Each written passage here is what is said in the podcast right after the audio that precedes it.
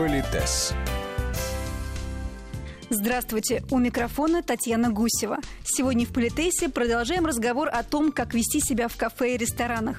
Свои рекомендации дает наш постоянный эксперт, педагог-консультант, специалист по протоколу и этикету Алена Гиль до сих пор сохранилась традиция. Это не обязательно, что лучше встречаться даме и кавалеру до того, как они войдут в зал ресторана.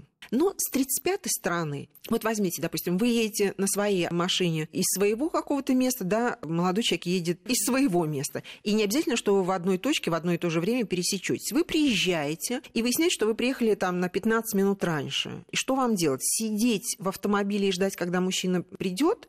И... Некоторые так делают. Э, нет, это вполне возможно. Друзья мои, это абсолютно приемлемый вариант. Есть другой вариант. Есть священное правило, которое гласит, грамотный мужчина, если только он не завсегда завсегдаты этого ресторана, и за ним не закреплен определенный столик, который ждет его в любое время дня и ночи, то лучше всегда резервировать столик на свое имя. Потому что вот это закон подлости. Никогда там не бывает много людей, но именно когда вы хотите со своей девушкой прийти или со своей компанией, там вдруг окажется что-нибудь еще такое, да? Поэтому лучше позвонить заранее и зарезервировать. Почему это еще и правильно? Если вдруг вы приехали чуть пораньше, то теоретически вы можете прийти, войти в э, ресторан, подойти к метрдотелю и сказать, я гости господина такого-то, господина X. Он проводит вас к столику, и вы спокойно будете дожидаться своего спутника, сидя в приятном месте. Да, возможно, там какие-то напитки, вы вольны заказывать уже то, что вы считаете нужным и так далее. Что еще важно? Если, например, вдруг разверзлись небеса, и молодой человек опаздывает. Я надеюсь, вы понимаете, что этого не может быть, потому что не может быть никогда пусть он добирается на метро или пешком, да, но чтобы дама в одиночестве сидела в ресторане, когда вы ее пригласили, это не по-нашему, не по-мужски. Но вдруг вот разверзлись небеса. Если опаздывает, что вы будете еще там полчаса, неизвестно сколько сидеть в своем автомобиле. Опять же, он может позвонить, господин такой-то или метродот, я просил бы вас, значит, уделить внимание моей гости, зарезервирован столик на мое имя, там трам-пам-пам. Все, вы приходите, человек предупрежден, он вас, как говорится, берет на руки, несет и всячески опекает, пока не придет ваш Кавалер. Любезный кавалер. Я надеюсь, что все слышат, что в этом нет слащавости никакой, никаких сюсик-масюсик, да, это нормальная позиция взрослого, сильного, уверенного в себе мужчины по отношению к человеку, которого он пригласил. Вы удивитесь, тот же принцип работает, если он пригласил, например, делового партнера мужчину на деловую встречу, и такого не может быть, чтобы э, партнер пришел, да, и сидел бы в фойе и дожидался, ну, я условно говорю, да, то есть заранее резервируется столик.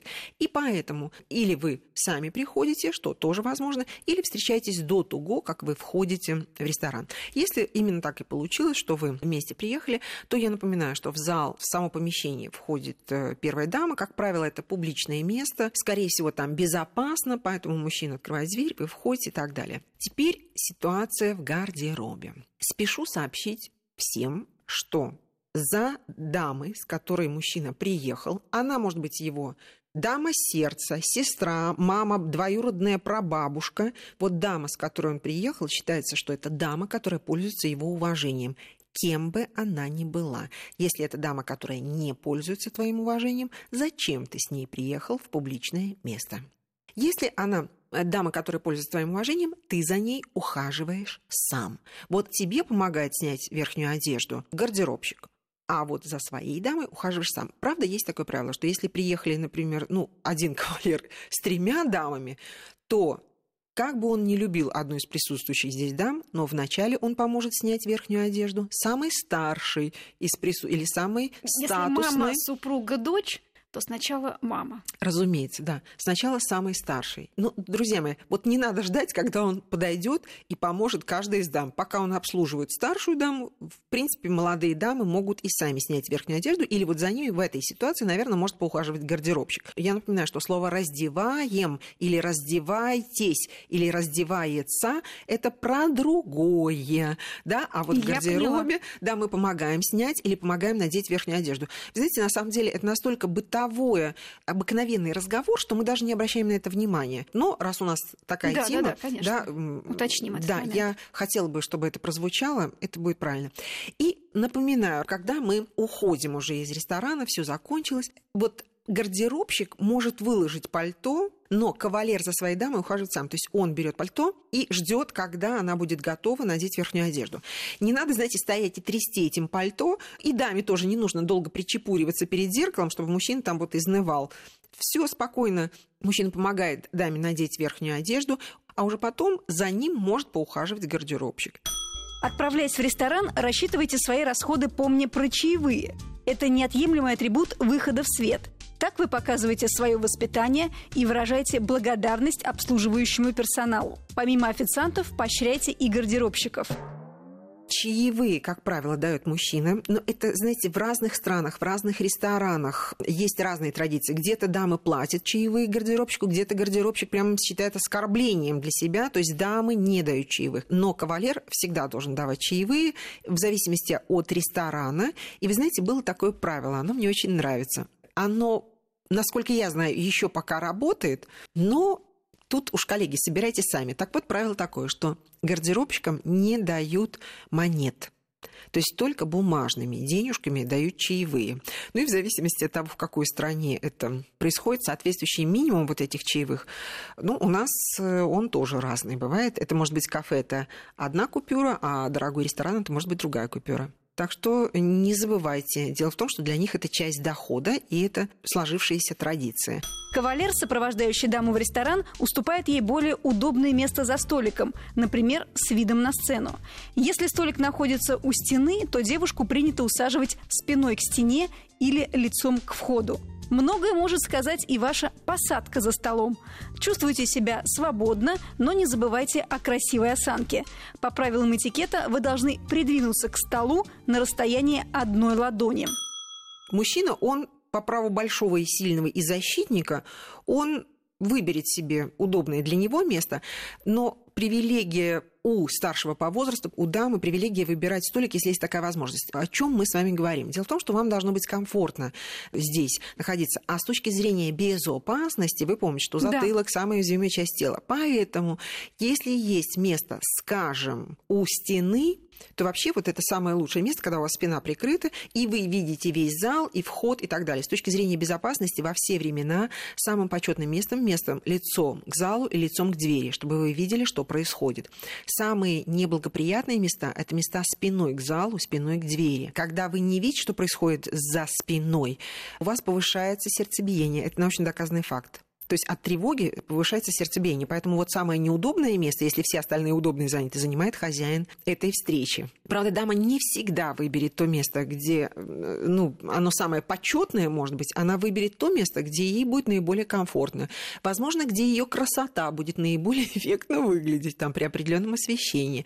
Да? Или у нее есть еще какие-то свои планы. То есть дама сама выбирает то место, где она хотела посидеть. А уже в зависимости от того, какое она выберет место, мужчина мужчина выбирает свое, потому что, с одной стороны, сидеть напротив, вообще контровая ситуация, когда люди сидят против с точки зрения делового взаимодействия, она не очень хороша, потому что есть некое противостояние, да, и лучше, когда человек сидит, ну, например, справа от вас, Татьяна считается, что наиболее вот такая эффектная, эффектное взаимодействие, когда люди сидят или справа, или слева, но когда мы сидим вот так уголком, вы чувствуете, мы сидим ближе друг к другу, это другой контакт, другое взаимодействие, да, но здесь сложнее смотреть друг на друга, потому что придется все время поворачиваться и отвлекаться от еды, если вы все-таки будете есть. Когда вы сидите друг против друга, Угу. Вы понимаете, что контакт глазами, он, в общем-то, другой.